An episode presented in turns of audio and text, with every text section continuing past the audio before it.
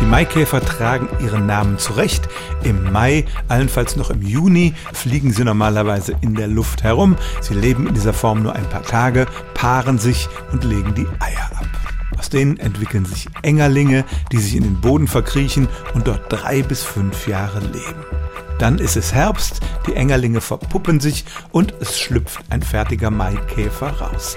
Dieser Käfer aber verschwindet sofort wieder im Boden, denn es wird kalt in Europa. Er oder sie überwintert dort bis zum Frühjahr und dann fängt dieser Zyklus von vorne an. Im Oktober findet man immer wieder Zeitungsmeldungen, dass irgendjemand einen Maikäfer entdeckt hat.